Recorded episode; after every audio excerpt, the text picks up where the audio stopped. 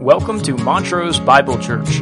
We're so glad you've chosen to join us as Pastor Matt and other church leaders challenge us with a message from God's Word.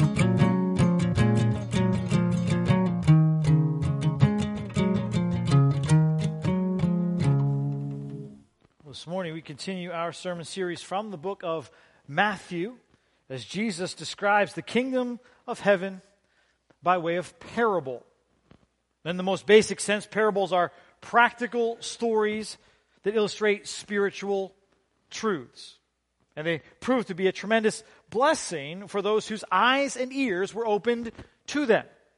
Because those illustrations greatly simplified more complex theologies. And yet, for those whose eyes were blinded and ears deafened by their continued rejection of Christ, well, the parables would serve as a judgment of sorts because they would never fully appreciate their real meaning. To you it has been granted to know the mysteries of the kingdom of heaven, Jesus told his disciples. But to them it has not been granted. Because while seeing, they do not see. While hearing, they do not hear, nor do they understand. Such was the case for the scribes and the Pharisees. Such was the case for the first century crowds. Such is the case for the majority of people living today. No matter how persuasive the argument, how abundant the evidence, how sensible the logic, most men simply will not recognize the truth because their hearts have become decidedly callous to it.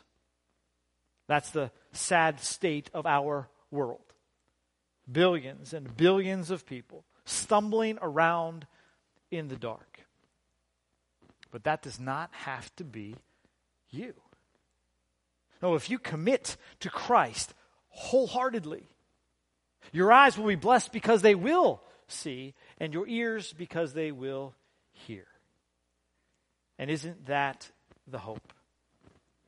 That as we press closer and closer to Jesus, his teachings become clearer and clearer, leaving us no doubt as to what he is teaching in these parable stories. Turn with me, if you will, to Matthew chapter 13 and follow along as we read God's word together, beginning now in verse 44. Matthew chapter 13, verse 44.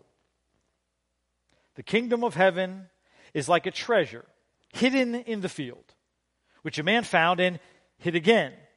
And from joy over it, he goes and sells all that he has and buys that field. Again, the kingdom of heaven is like a merchant seeking fine pearls.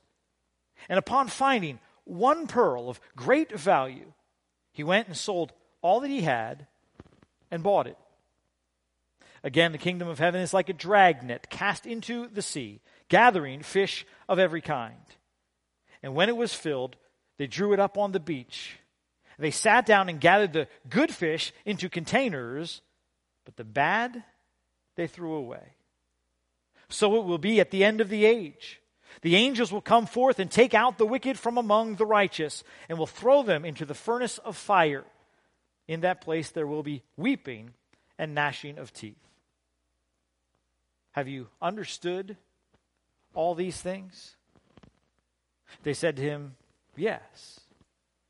And Jesus said to them, Therefore, every scribe who has become a disciple of the kingdom of heaven is like a head of household who brings out of his treasure things new and old. May God bless the reading of his word.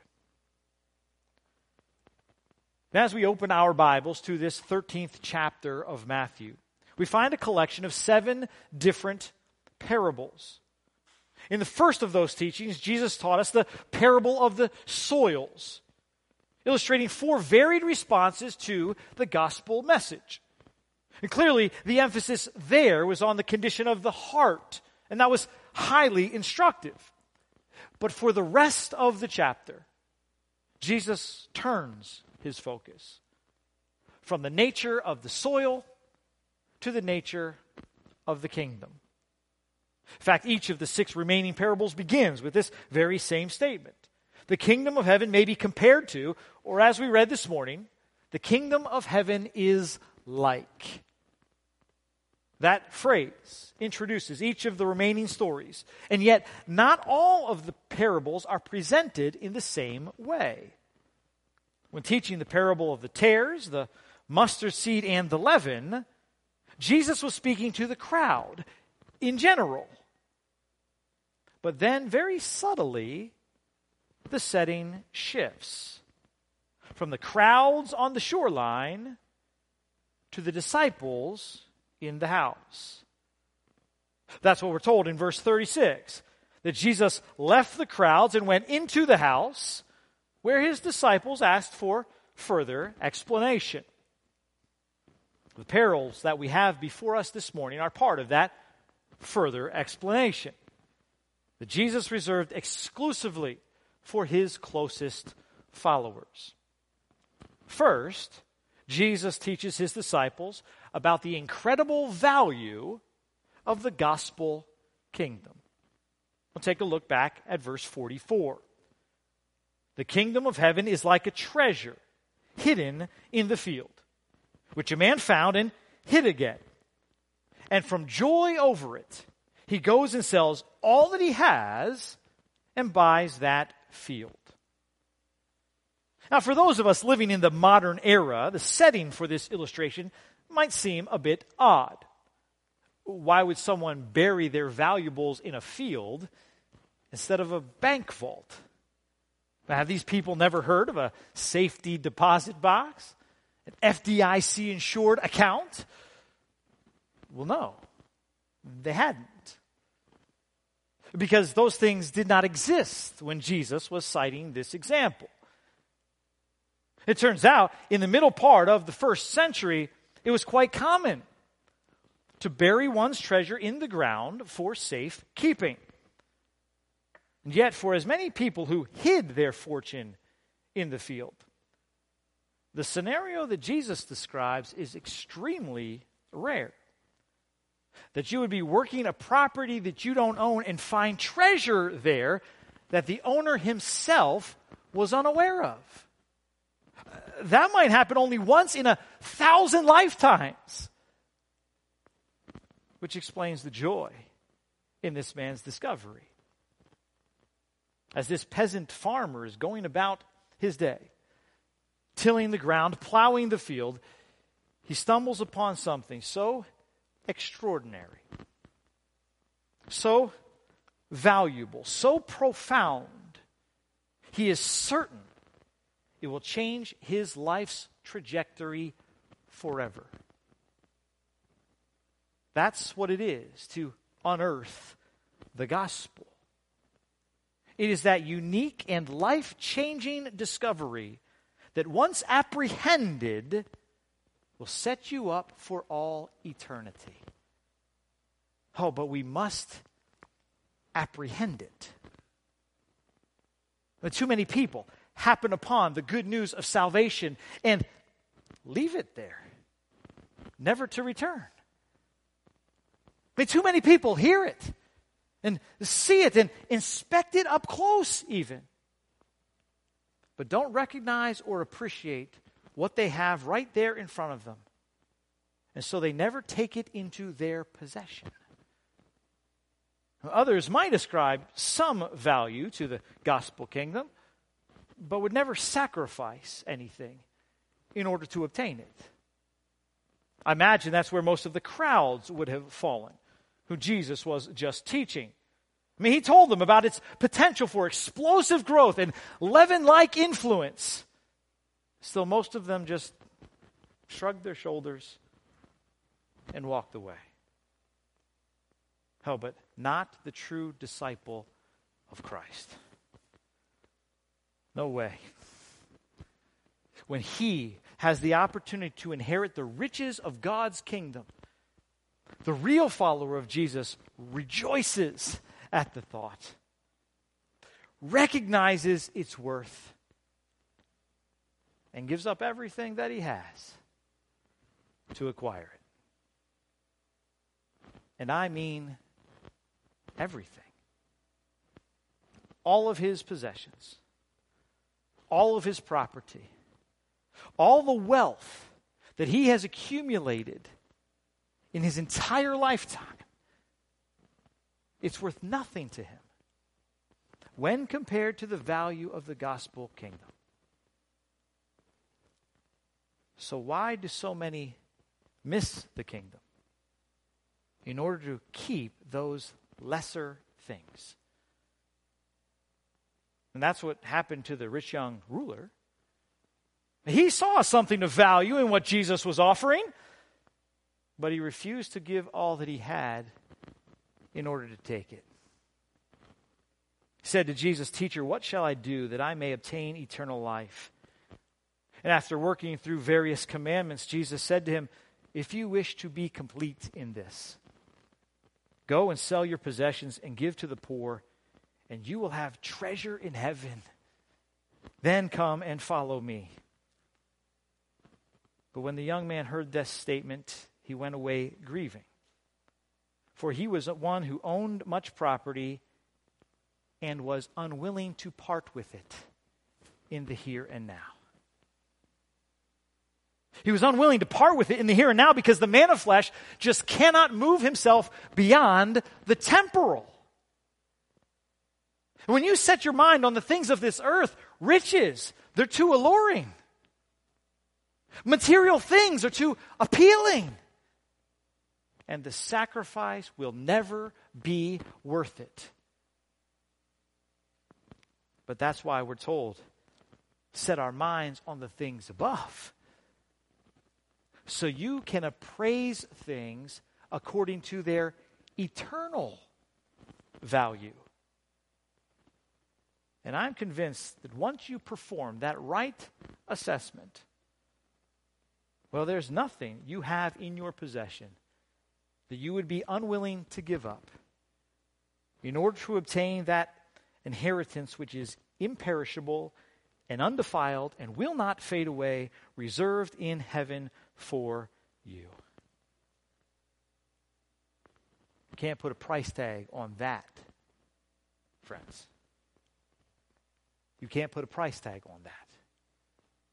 Something the man in the field understood.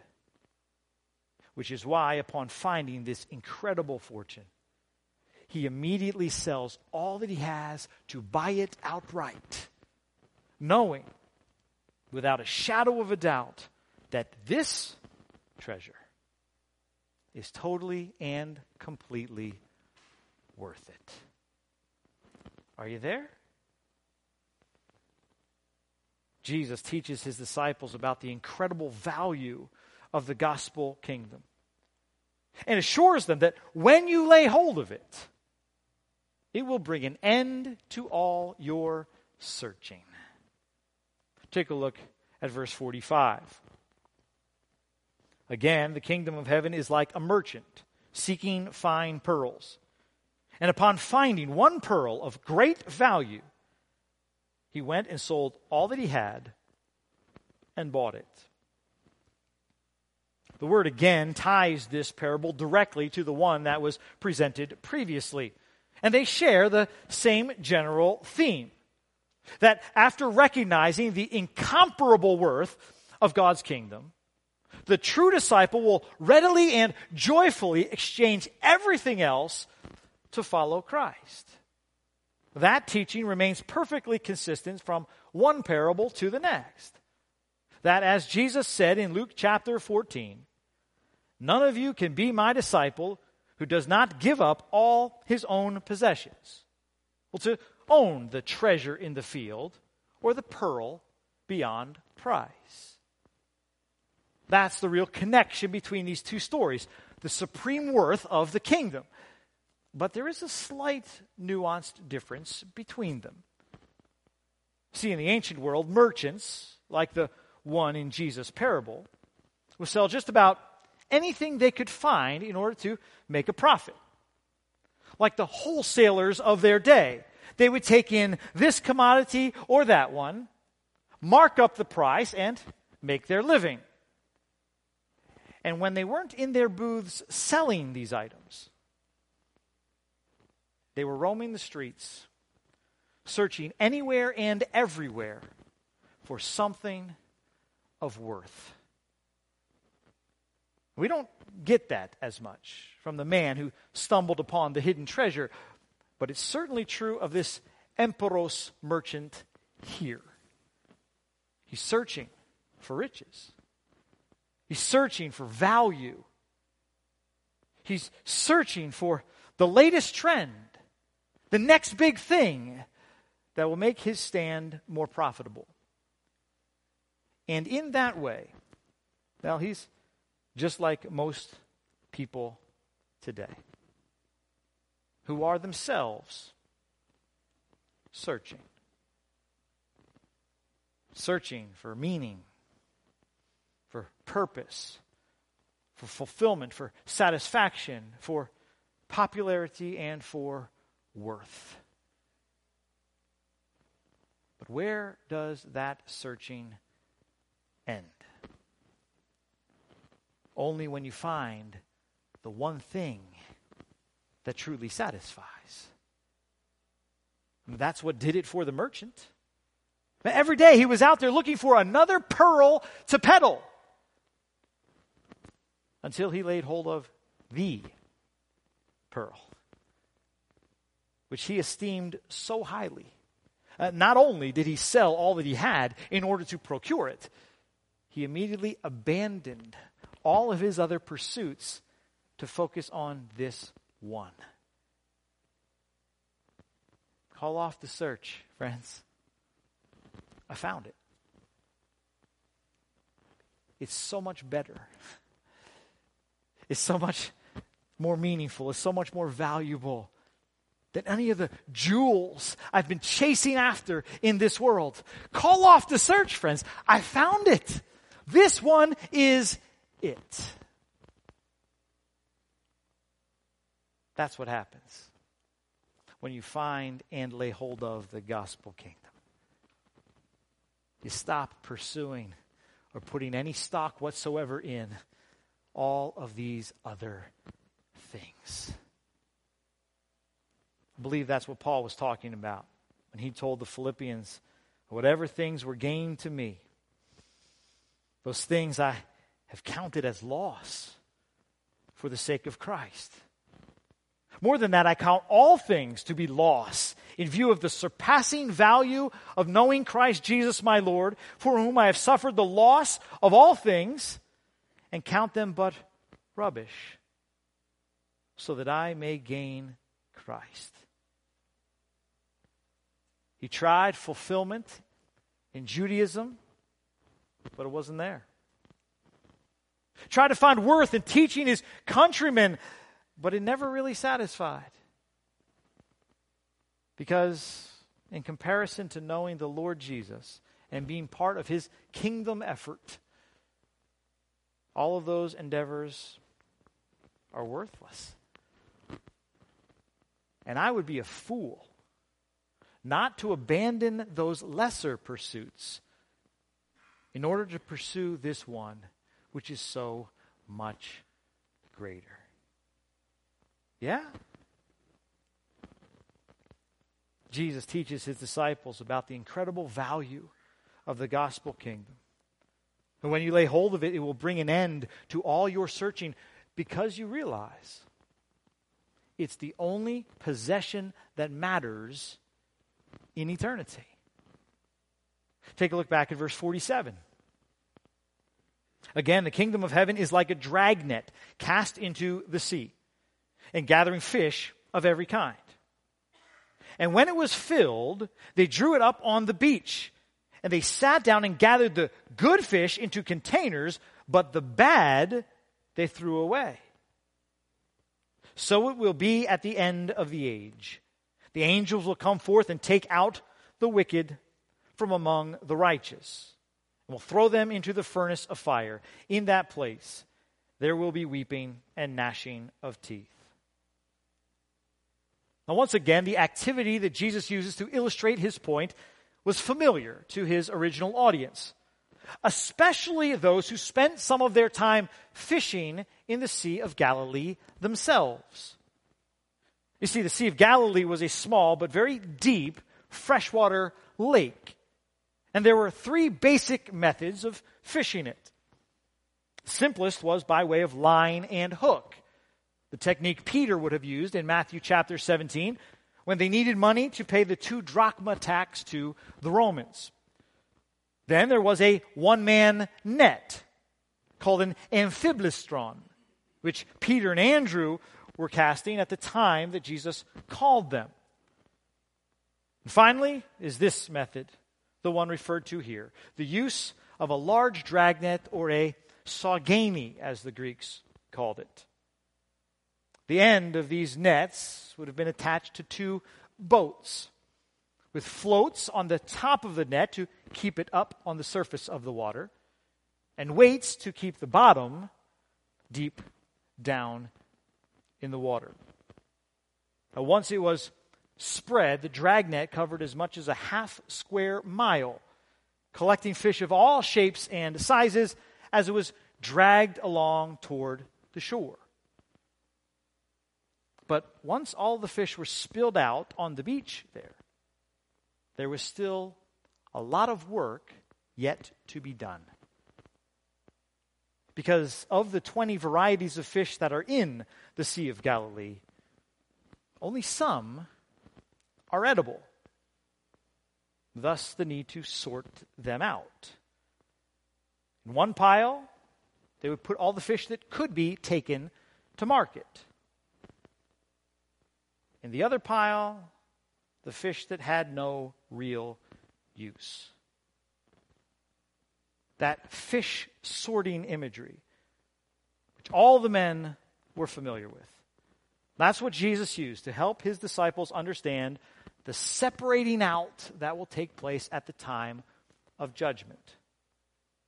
Like a net cast across the world, the gospel is pulling everyone along with it toward the final reckoning. And though its distinctions may not be evident in every case now, the day will come when God will make his final separation. So it will be at the end of the age, Jesus said in verse 49. The angels will come forth and take out the wicked from among the righteous and will throw them into the furnace of fire where there is weeping and gnashing of teeth as he told the crowds earlier in the parable of the tares, there will be a final separation of the righteous and the wicked, of those who have entered the kingdom of God and those who have not. And when that happens, when that happens, it won't matter how many trophies that you have earned. It won't matter how much money is in your bank account. It won't matter how many lesser pearls that you are holding. It won't matter. The only question on that day will be this Do you have the treasure of heaven? Do you have the pearl of great price? If so, you'll be sorted to the right side of Christ Jesus with all the blessings that are afforded to the redeemed. If not, you and all the things that you were unwilling to part with on this earth will be thrown into the furnace of fire. A place worse than any of us could possibly imagine, where each day is worse than the day before it, and so on and so on for an infinite period of time. There are only those two piles, friends. So which one are you? Huh?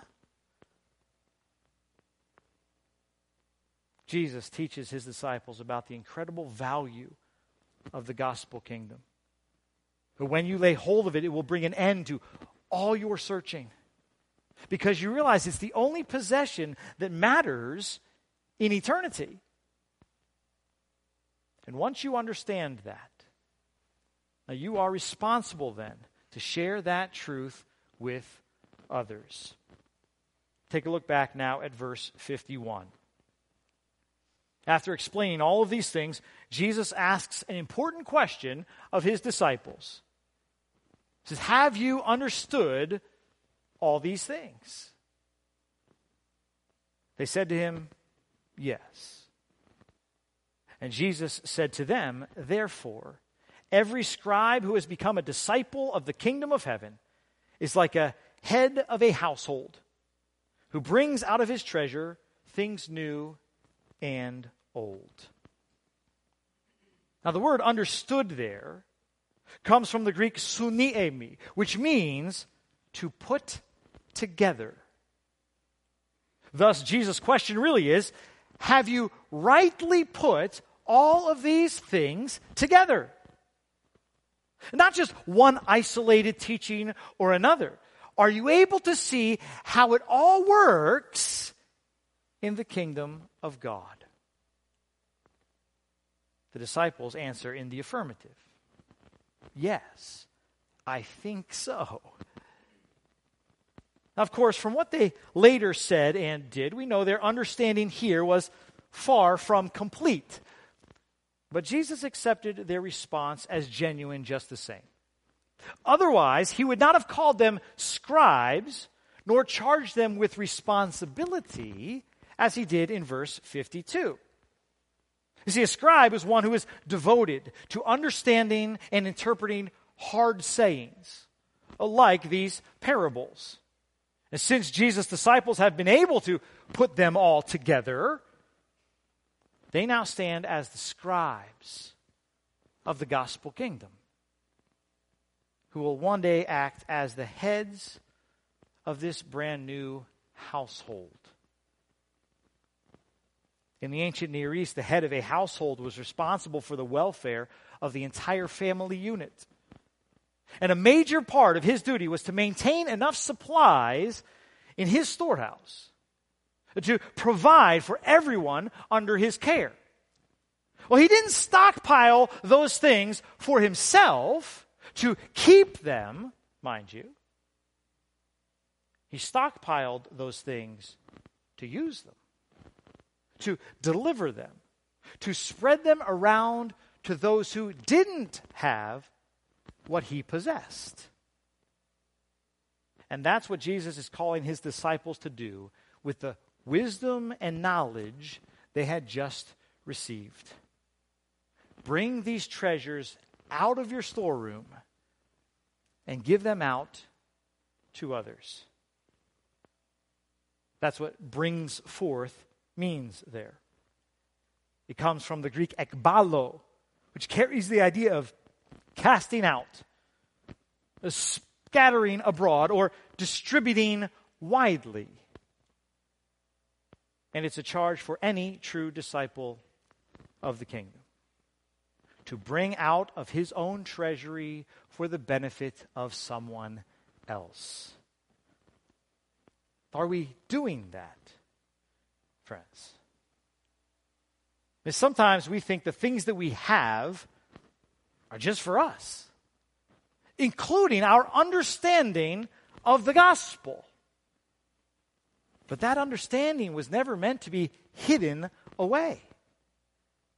It's meant to be given away so that others might find the buried treasure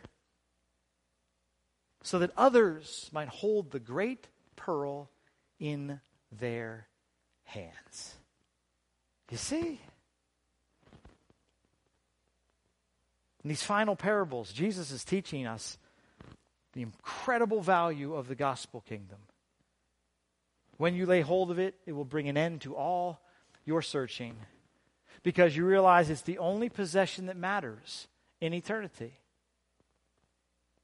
And once you understand that, you're responsible to teach that truth to others. Let's pray together.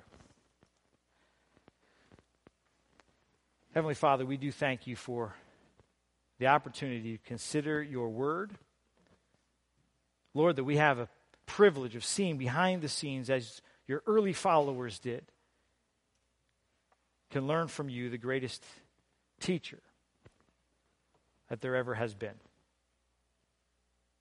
Lord, I pray that you would help us to appreciate the value of the thing you have given.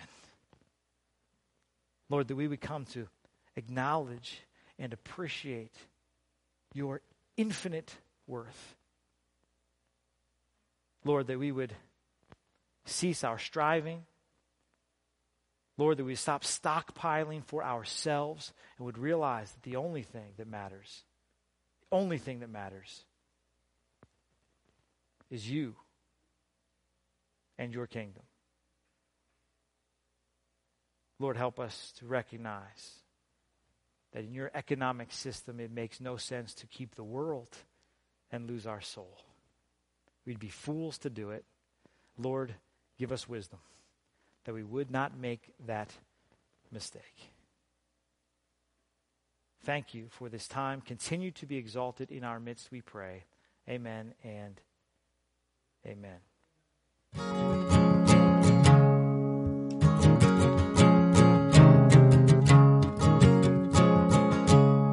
Thank you for joining us. I trust you've been blessed by the study of God's Word. For more information about Montrose Bible Church, visit our website, montrosebiblechurch.org.